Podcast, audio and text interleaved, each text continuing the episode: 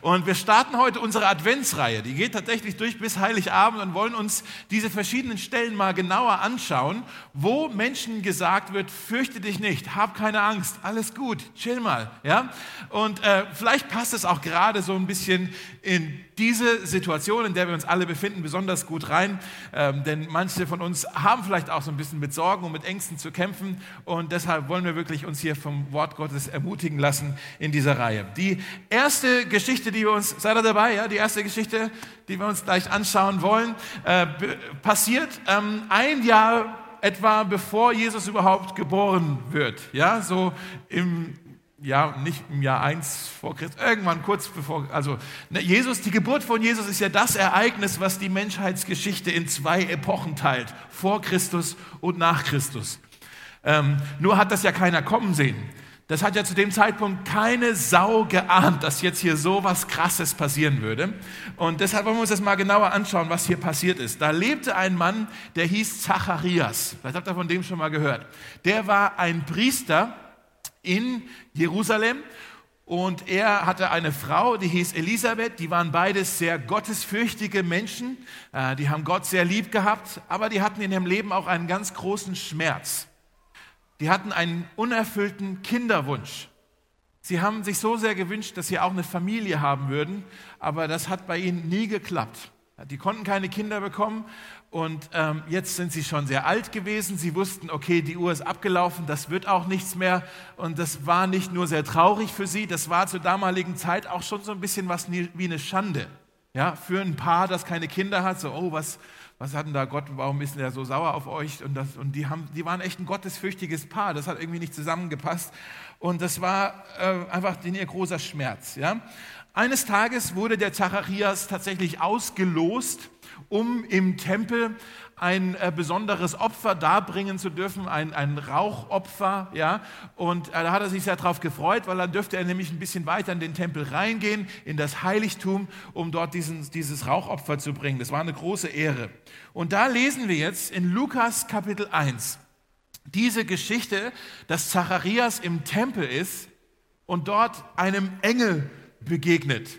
Und wir zucken da mit den Schultern, weil irgendwie Weihnachtsgeschichte und Engel, da kommt ja an jeder zweiten Stelle kommt irgendwie ein Engel vor, aber das müssen wir nochmal kapieren, das war für Zacharias damals wirklich eine Überraschung. Das kam wirklich unerwartet. Und wir sehen jetzt hier in dieser Geschichte, dass er durch 4 verschiedene Gefühlszustände durchgeht. Die möchte ich euch heute zeigen. 4 verschiedene Emotionen, die er hier in dieser Geschichte erlebt. Vielleicht wollt ihr euch das auch mit aufschreiben auf eurem Zettel. Ja? Also wie gesagt, das kam unerwartet. Die erste Emotion, die er deshalb gespürt hat, war, er war ein erschrockener Priester. Vielleicht wollt ihr euch das aufschreiben. Ein erschrockener Priester ist hier. Aber das ist irgendwie auch offensichtlich, dass wenn du jetzt hier irgendwie zum Gottesdienst kommst und denkst, jetzt singe ich hier meine Lieder und plötzlich steht ein Engel vor dir, würdest du auch wahrscheinlich erstmal erschrecken. Wow, okay. Und wie gesagt, für die Leute damals war, oder für ihn damals war das wirklich eine große Überraschung, weil, wisst ihr noch, letztes Mal haben wir darüber gesprochen, über den Tempel. Könnt ihr euch daran erinnern, manche von euch waren hier, dass der Tempel in Jerusalem ein Ort war, wo Gott eigentlich wohnen würde. Aber nachdem das Volk Israel aus Babylon zurückkam und den zerstörten Tempel wieder aufgebaut hat, gibt es eigentlich keinen Hinweis dafür, dass Gott auch wieder in diesem Tempel seinen Wohnort gefunden hat.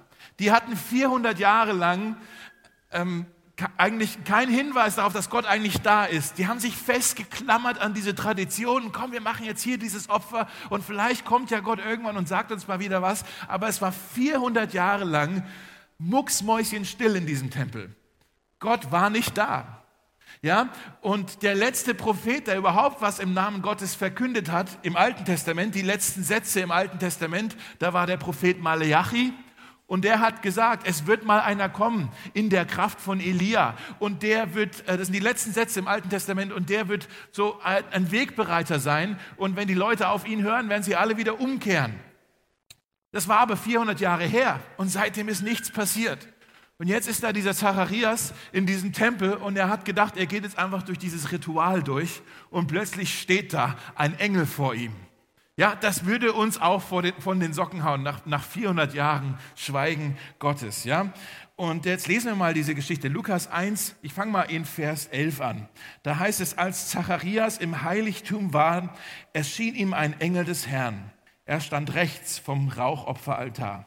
Zacharias erschrak bis ins Herz.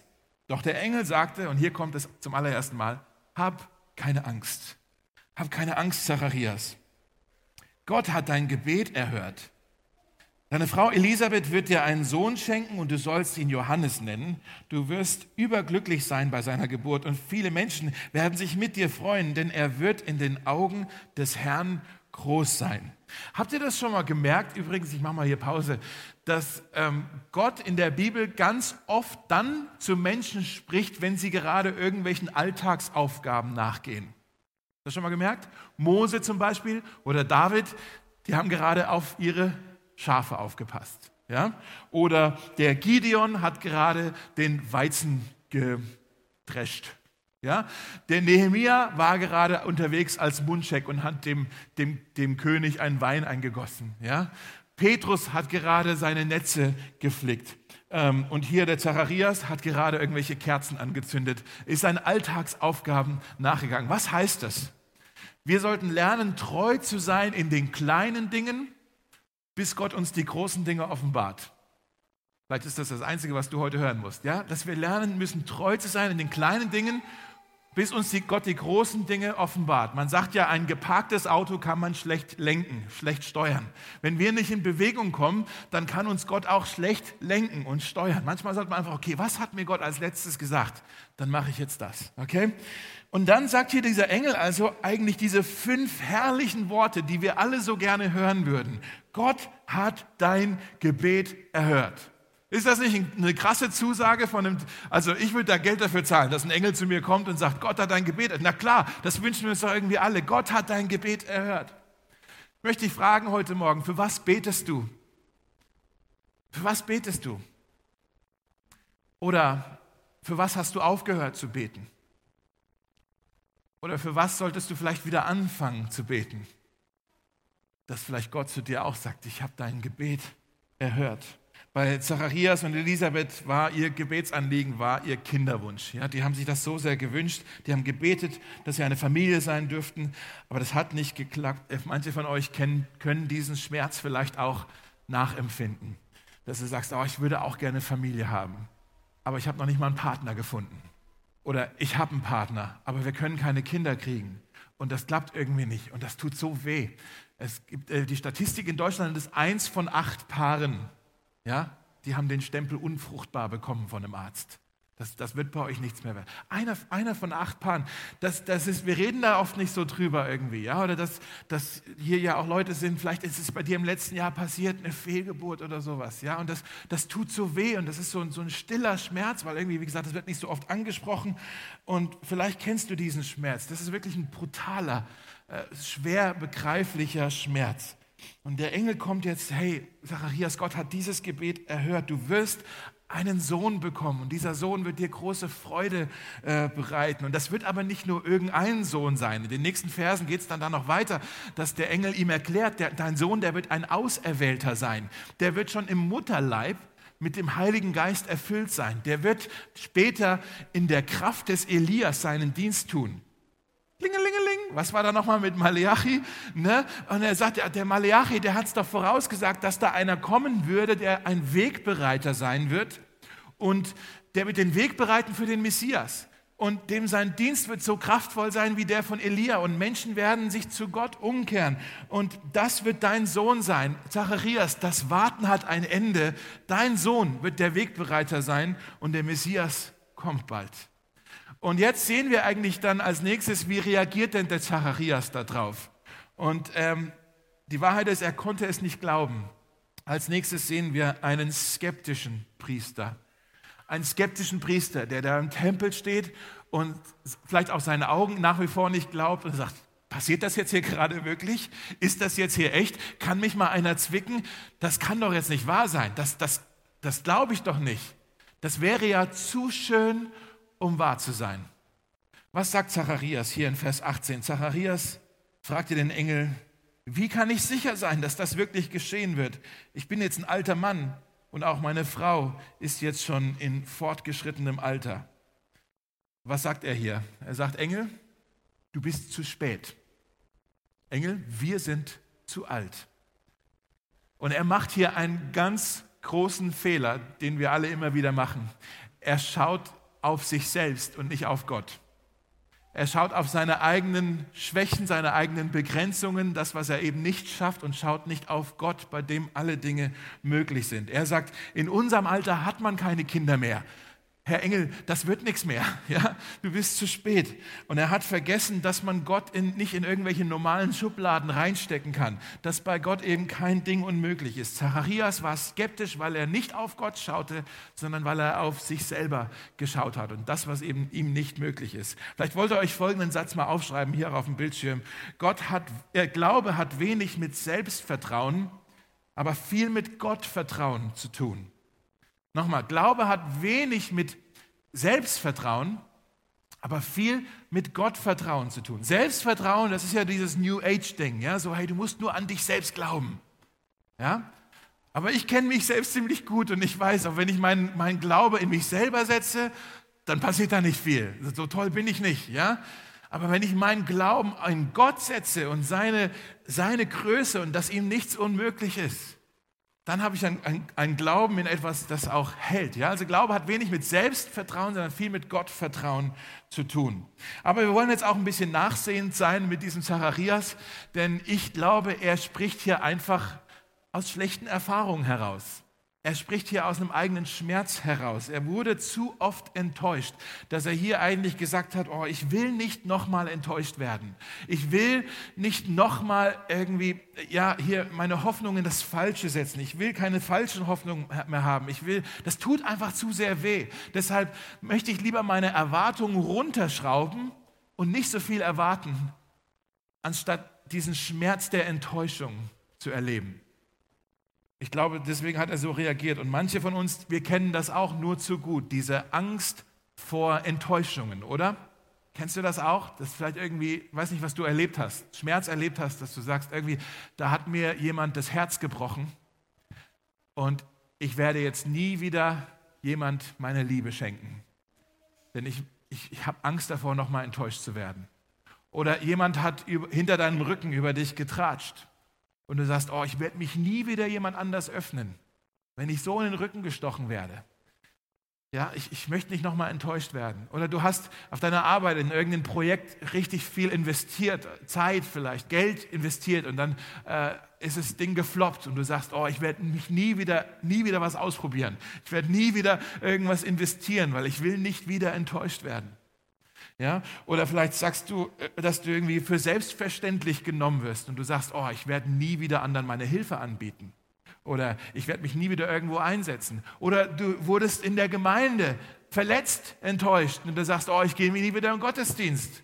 Was soll ich da? Die Christen, die können mich mal, ja? Ich will nicht wieder enttäuscht werden. Oder du sagst, ich habe hier für jemanden gebetet, dass dieser Mensch geheilt wird und es ist einfach nicht passiert. Ich werde nie wieder beten, damit ich nicht enttäuscht werde von Gott. Diese Angst vor Enttäuschung, ich glaube, wenn wir ganz ehrlich mit uns sind, die kennen wir alle in irgendeiner Form und die ist echt. Die Enttäuschung, die Angst vor Enttäuschung, die, glaube ich, Zacharias hier auch erlebt hatte. Und vor ein paar Wochen haben wir darüber gesprochen, dass Skepsis und Zynik, dass das eigentlich so eine Art Schutzmechanismus ist. Wisst ihr das noch? Da haben wir über die Sarah gesprochen, die Frau vom Abraham, die auch ein Kind versprochen bekommen hat und dann gesagt, oh, das wird nichts mehr. Ja, die war genauso skeptisch wie Zacharias hier auch. Und da haben wir gesagt, dass eigentlich Skepsis ist ein Schutzmechanismus, dass wir haben halt aus unseren Erfahrungen gelernt und wir wollen unser Herz davor beschützen, dass wir wieder verletzt werden. Ja, und deshalb haben wir diesen Schutzmechanismus, diese Angst vor Enttäuschung. Und wenn wir nicht aufpassen, dann können Enttäuschungen uns tatsächlich bitter machen. Im Hebräerbrief, Kapitel 12, spricht es davon, dass Bitterkeit wie so eine Wurzel ist, die in unserem Herzen wachsen kann und uns verderben kann. Das verdirbt alles, dann ist plötzlich die Freude weg, dann ist unsere Hoffnung weg, unser Glaube ist weg, irgendwie, wir werden ziemlich unausstehlich, keiner will mehr mit uns rumhängen, weil wir so skeptisch sind und zynisch sind und verbitterte Menschen träumen nicht, die hoffen nicht, die glauben nicht. Und das kann so schnell in uns heranwachsen, dass wir echt aufpassen müssen. Wie geht es jetzt weiter in der Geschichte? Vers 19, da sagte der Engel, ich bin nicht irgendein Engel, ich bin der Gabriel. Okay? Überleg mal, wer hier vor dir steht. Ich habe sonst eigentlich meinen Platz in der Gegenwart Gottes. Und jetzt bin ich hier bei dir. Er hat mich mit dieser frohen Botschaft zu dir gesandt. Aber weil du meinen Worten nicht geglaubt hast, hier ist dieses Wort, er hat nicht geglaubt, wirst du nicht mehr sprechen können, bis das Kind geboren ist. Denn meine Worte werden sich erfüllen, wenn die Zeit gekommen ist. Dann steht da noch, mittlerweile warteten die Menschen draußen auf Zacharias. Die haben gewartet, dass er wieder rauskommt und den priesterlichen Segen sprechen würde. Und die haben sich gewundert, wo bleibt er denn so lange? Und als er endlich heraustrat, konnte er nicht zu ihnen sprechen. An seinen Gesten erkannten sie jedoch, was hat er denn jetzt gemacht? So irgendwie, Engel, ich stelle mir das jetzt so vor, ja, so, konnte nicht mehr sprechen. Ja, so, das muss irgendwie komisch gewesen sein. Und er hat irgendwie den versucht, jetzt was zu vermitteln. Und die haben dann aber erkannt, Moment mal, der hat hier im Heiligtum des Tempels eine Vision gehabt. Als drittes sehen wir jetzt hier einen sprachlosen Priester.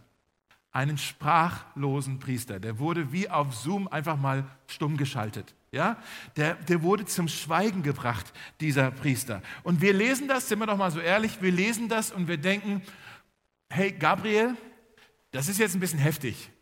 Ist das jetzt wirklich nötig? Der hat doch nur gefragt, wie kann ich denn sicher sein? Wir sind schon ein bisschen alt. Irgendwie ist das doch legitim, dass er hier mal nachhakt, wie das denn laufen soll.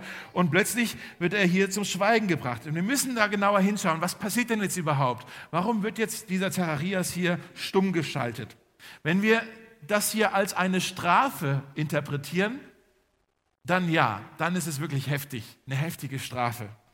Aber ich glaube, der Gabriel, er versucht dem Zacharias hier zu helfen. Der weiß, hey, du wirst mal der Papa sein von Johannes, der später mal Johannes der Täufer sein wird, der Wegbereiter für Jesus.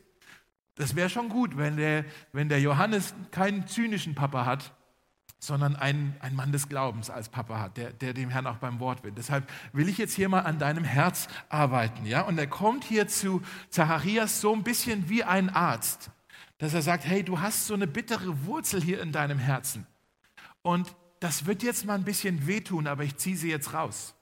Okay, es wird kurz unangenehm sein, aber das dient dir zum Besten. In der Bibel heißt es, der Herr weist die zurecht, die er liebt. Er weist die zurecht, die er liebt. Und das mögen wir nicht, weil das ja so ein bisschen unangenehm ist. Aber manchmal geht es halt nicht anders. Wir müssen kapieren, vielleicht wollt ihr euch das auch aufschreiben, wenn Gott mal härter durchgreift, dann nicht um uns zu bestrafen, sondern um uns zu verändern. Ein Riesenunterschied. Gott bestraft uns nicht. Es gibt keine Strafe für uns. Jesus hat die Strafe auf sich genommen. Gott wird dich nie für irgendetwas bestrafen. Aber er greift manchmal gefühlt härter durch, weil er an dir arbeiten möchte, weil er dich verändern möchte. Wenn Gott mal härter durchgreift, dann nicht, weil er dich bestrafen möchte, sondern weil er in deinem Herzen etwas bewegen möchte, weil er was heilen möchte, was verändern möchte. Ja? Und manchmal ist es unangenehm. Was ist der Unterschied hier zwischen Bestrafung und Zurechtweisung? Bestrafung, da geht es immer darum, dass du die Konsequenzen spüren musst. Bei Zurechtweisung geht es darum, dass hier irgendeine Veränderung ermöglicht werden soll. Bei Bestrafung, die Motivation dahinter ist oft Wut. Bei Zurechtweisung ist die Motivation dahinter Liebe. Bei Bestrafung schaue ich in die Vergangenheit zurück, das, was du falsch gemacht hast. Bei der Zurechtweisung schaue ich nach vorne und ich überlege mir, was kann aus dir werden. Das ist ein Riesenunterschied. Fühlt sich nicht gut an, aber Gott möchte uns nicht bestrafen, er möchte uns verändern. Zurechtweisung, die diente dem Zacharias zum Besten. Das war eine Therapie für sein skeptisches Herz, dass der Gabriel gesagt hat, Zacharias, das Beste für dich ist jetzt eigentlich, wenn du mal eine Weile die Klappe hältst. Ja, sei einfach mal ein bisschen still. Komm mal runter, hab mal eine kleine Denkpause. Sei still vor Gott. Bring diese ganzen Stimmen in dir mal zum Schweigen. Bring mal die ganzen Umstände um dich herum, wie sie dich anschreien. Bring das alles mal zum Schweigen und verbringe Zeit in der Gegenwart des Herrn, in der Stille und höre auf das, was er dir gesagt hat und schau hin, beobachte das, was jetzt vor deinen Augen in den nächsten Monaten passieren wird. Nimm deine anderen Sinnesorgane, hör hin, schau hin, aber lass den Mund mal eine Weile zu. Interessant ist, wir lesen dann später in dem Kapitel, dass dieser Junge dann tatsächlich geboren wurde. Johannes wurde geboren, die haben ihn Johannes genannt und Zacharias konnte dann auch wieder sprechen und er hat gesagt, der Junge soll Johannes heißen. Das hat mir der Engel so gesagt. Und dann wuchs er heran und ich habe es schon gesagt, er wurde dann später Johannes der Täufer, der tatsächlich der Wegbereiter war für Jesus, so wie es der Engel vorausgesagt hat. Johannes der Täufer war der Jesus getauft hat im Jordan. Johannes war einer der Ersten, der überhaupt, ich glaube sogar der Erste, der überhaupt öffentlich verkündigt hatte, wer Jesus ist. Er hat gesagt, hier ist er, das Lamm Gottes, hier ist er, der Messias, hier ist er, der Sohn Gottes. Er war der Erste, der das gepredigt hat, Johannes der Täufer. Und dann später aber lesen wir, dass es in seinem Leben dann auch ein bisschen bergab ging. Er wurde irgendwann vom König festgenommen, ins Gefängnis geworfen und er wartete eigentlich auf seine Hinrichtung. Und während er im Gefängnis saß, begann sogar Johannes der Täufer zu zweifeln.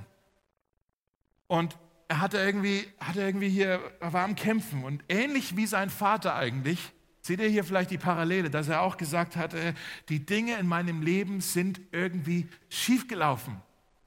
Und mir fällt es gerade schwer, Gott zu vertrauen, Gott beim Wort zu nehmen. Und irgendwie bin ich hier am Kämpfen. Ich will hier nicht nochmal enttäuscht werden.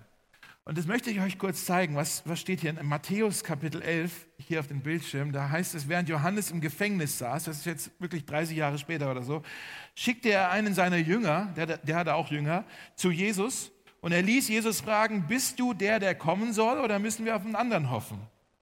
Jesus gab ihnen zur Antwort, geht zurück zu Johannes und berichtet ihm, was ihr hört und seht. Blinde sehen, Lahme gehen, Aussätzige werden geheilt, Taube hören, Tote werden sogar auferweckt und den Armen wird Gottes gute Botschaft verkündet. Ich stelle mir das so vor, dass hier der Johannes, der Täufer, im Gefängnis sitzt und sein Vater sicher schon lange verstorben, der war ja alt schon bei der Geburt, aber gesagt hat, ich kann mich erinnern, als ich noch ein kleiner Junge war, da hat mein Vater mir das immer erzählt von dem Engel und der hat immer zu mir gesagt, Junge, Johannes, schau nie auf die Umstände, schau einfach auf Gott.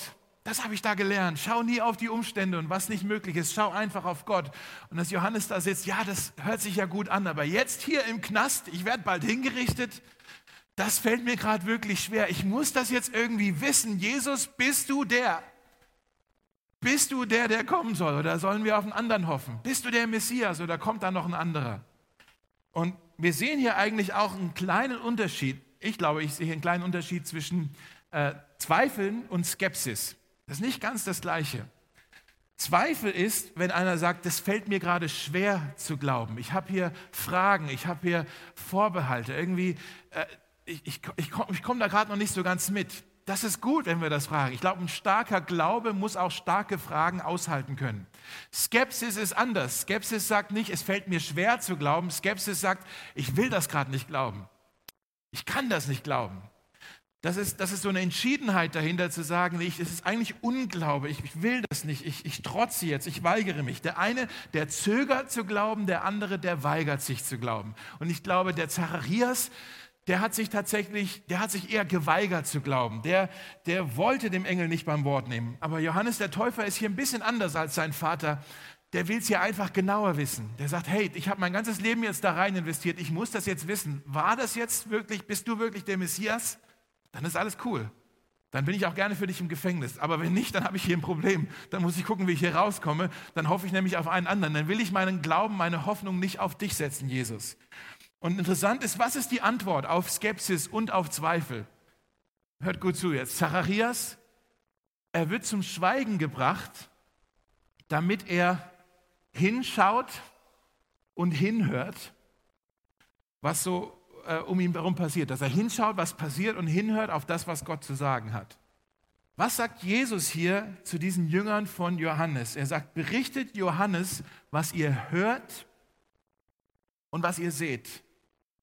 Was ihr hört und was ihr seht. Und ich glaube, ich möchte es einfach so sagen, wenn du im Moment mit Zweifeln zu kämpfen hast, wenn du vielleicht hier heute Morgen hergekommen bist und aber nicht so sicher bist, kann ich wirklich Jesus vertrauen? Kann ich Jesus wirklich beim Wort nehmen? Wird er seine Versprechen wirklich halten? Ist Jesus wirklich auf meiner Seite? Wenn du dir nicht sicher bist gerade, ob Jesus dich versorgen wird, ob er dir helfen wird, ob er dich leiten wird, ob er dich heilen wird, Wenn du dir nicht sicher bist, ob du wirklich geliebt bist, ob du wirklich vergeben wurde, wenn du dir gerade nicht sicher bist, ob Jesus wirklich der ist, der kommen sollte, oder ob du vielleicht gucken solltest, dass du dein Glück woanders findest, dann ist, glaube ich, das hier die Einladung aus diesen beiden Geschichten für dich, dass du einfach mal innehalten darfst, Luft holen darfst und dir Zeit nimmst, zu hören auf das, was hat er denn wirklich gesagt, und hinzuschauen auf das, was hat er denn getan. Zu hören und hinzuschauen. Und ich glaube, es gibt keine bessere Zeit im ganzen Jahr als der Advent. Dafür ist der Advent gedacht. Es ist eine Zeit, um runterzufahren eigentlich. Normalerweise wird der Advent super hektisch immer bei uns. Aber Advent ist eine Zeit, um runterzufahren, um unsere Herzen runterzufahren, um still zu werden, um uns vorzubereiten auf das, was wir feiern in ein paar Wochen. Dieses Wunder, dass der Messias Mensch wurde, dass er gekommen ist für uns. Zacharias, der hat das gemacht. Er hat seinen Timeout, diese 9 Monate, hat er voll ausgenutzt. Und er hat tief Luft geholt und nachgedacht, hingeschaut, hingehört, über die Worte nachgedacht des Engels, und es hat ihn verändert. Denn als er wieder reden konnte, waren die Worte aus seinem Mund keine skeptischen Worte mehr, sondern da heißt es, er machte den Mund auf und Lobpreis kam aus seinem Mund heraus. Er war plötzlich am Schluss ein singender Priester. Ja, ein singender Priester, haben wir ganz am Schluss. Als Johannes geboren wurde, öffnete sich sein Mund wieder und er begann zu loben. Und dann ist da sogar aufgeschrieben, ganz am Ende vom Kapitel 1, da hat er ein Lied gesungen, über die Dinge, die Gott ihm gezeigt hat, als Elisabeth schwanger war. In dieser Zeit, wo er nicht reden konnte, wo er gesagt hat, okay, jetzt muss ich nochmal nachdenken, muss ich mal beobachten, was hier gerade um mich herum passiert. Da gab es ja noch eine Situation, dass Maria, die Mutter von Jesus, die auch besucht hat, das hat er alles mitbekommen, hat das alles beobachtet, darüber nachgedacht, stillschweigend, und hat hingehört, hat hingeschaut, hat nachgedacht über die Worte des Engels, und dann, je mehr er darüber nachdachte, umso mehr wurde er eigentlich mit Lobpreis erfüllt. Und das ist das Ziel vom Advent. Advent ist eine Zeit des Lobpreises. Es ist eine Vorbereitung, dass wir Gott an Weihnachten die Ehre geben. Und dann kapieren wir mehr und mehr, Lobpreis, Anbetung ist das Gegenmittel zur Angst. Lobpreis und Anbetung ist das Gegenmittel zur Angst. Und ich komme jetzt hier zum Ende, aber ich möchte euch dieses eine Lied noch zeigen, was der Zacharias gesungen hat, als er wieder singen konnte, als er wieder sprechen konnte. Und wir schließen einfach jetzt mit diesem Text. Dankbarerweise ist das aufgeschrieben, ganz am Ende in Lukas Kapitel 1. Wir fangen mal an in Vers 68. Da heißt es, sagt Zacharias hier, gelobt sei der Herr, der Gott Israels, denn er ist zu seinem Volk gekommen und er hat es erlöst. Erlöst heißt jemanden befreien, indem man einen Preis bezahlt.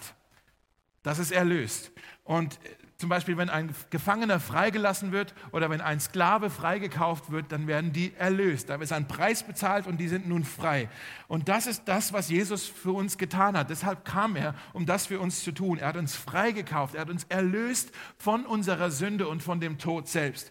Dann singt er weiter. Einen siegreichen Retter hat er uns gesandt, ein Nachkommen seines Dieners David, wie er es vor langer Zeit durch seine heiligen Propheten versprochen hat. Jesus kam nicht nur, um Gefangene zu befreien, sondern auch um den Feind selbst zu besiegen.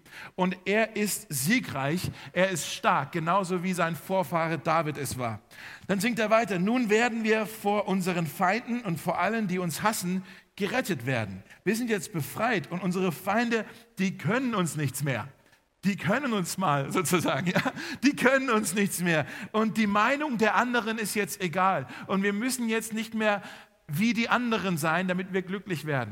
Wir müssen jetzt nicht mehr den anderen gefallen, um glücklich zu werden. All das ist egal geworden. Dann singt er weiter. Er hat unseren Vorfahren Barmherzigkeit erwiesen, indem er seinen heiligen Bund mit ihnen nicht vergisst. Er hat Wort gehalten. Wir können ihm vertrauen. Alle Verheißungen Gottes finden ja in Jesus. Und den Bund, den er mit unserem Stammesvater Abraham schloss, das haben wir uns vor ein paar Wochen angeschaut, wenn ihr euch daran erinnern könnt. Dann heißt es, wir wurden vor unseren Feinden gerettet, damit wir Gott ohne Furcht dienen können. Ohne Furcht, das ist jetzt krass, das sollte man nicht überlesen. Dass der Zacharias, ich bin mir ziemlich sicher, der mit der Angst vor Enttäuschungen wirklich zu kämpfen hatte, dass er hier nach seinem Timeout, nach seiner Schweigenszeit ein Lied singt und davon singt, dass er jetzt ohne Furcht leben möchte. Er hat die Angst vertrieben in seinem Leben. Durch seine kleine Therapie hier, ja. Und dann schreibt er noch in Heiligkeit und Gerechtigkeit unser ganzes Leben lang. Und jetzt wird es wunderschön. Ich stelle mir jetzt vor, dass er Johannes auf dem Arm hat, während er das singt. Und du, mein Kind. Ist das nicht schön? Und du, mein Kind, du sollst ein Prophet des Höchsten. Ein Prophet des Höchsten wirst du sein. Du wirst dem Herrn vorausgehen und den Weg für ihn, um den Weg für ihn zu bahnen. Du wirst diesem Retter, der all das tun wird, der die Gefangenen freimachen wird, du wirst ihm die Tür aufmachen. Du wirst ein Wegbereiter für ihn sein. Du wirst die Menschen auf ihn vorbereiten. Du wirst seinem Volk verkünden, wie es Rettung finden kann durch die Vergebung seiner Sünden. Ist das nicht berührend, ihr Väter? Das ist was ihr über eure Jungs, eure Töchter singen solltet. Ja? Ihr werdet dem Volk verkünden, wie es Rettung finden kann. Das ist ein starkes prophetisches Wort hier. Und dann heißt es so, barmherzig wendet sich Gott uns zu. Ja, wie ein Sonnenaufgang, der die Dunkelheit vertreibt. Ein Sonnenaufgang. Er sagt, jetzt ist ein neuer Morgen da, ein Neubeginn. Die Wartezeit ist vorbei. 400 Jahre warten hat jetzt sein Ende. Der Messias ist jetzt da. Er wird kommen. Und das Warten ist zu Ende. Und alle, die unter dem Todesschatten leben, können aufatmen. Er wird uns auf den Weg des Friedens führen. Lass uns beten. Jesus, wir danken dir so sehr für diese Geschichte von Zacharias, dem Vater von Johannes, dein Wegbereiter, der dir wirklich die Tür aufgemacht hat und die Menschen darauf eingestimmt hat, dass jetzt was Großes passieren wird. Und danke, dass du auch Zacharias vorbereitet hast, dass du sein Herz vorbereitet hast auf das, was du jetzt tun wolltest. Und das ist vielleicht nicht so ganz nachvollziehen immer noch, warum der schweigen musste, aber wir freuen uns darüber, wie verändert er aus dieser Situation wieder rausgekommen ist. Und ich möchte das beten einfach für uns, Herr, dass du uns auch veränderst, dass du uns vorbereitest auf das große Fest, was wir in ein paar Wochen feiern dürfen. Danke für diese Zeit des Advents, wo es nicht nur darum geht, viele Geschenke zu kaufen und überall Tests zu machen und keine Ahnung was, irgendwie so viel Trubel und Stress, sondern wir wollen diese Zeit wirklich nutzen und auskosten, Herr, dass das jetzt eine Zeit ist, wo wir genauer hinhören wollen auf das, was du versprochen hast, auf das, was du gesagt hast, was du tun würdest. Und wir wollen auch hinschauen und das nochmal ganz neu begreifen, das Wunder, Jesus, dass du Mensch geworden bist, um unser Befreier und unser Retter zu sein. In deinem Namen. Amen.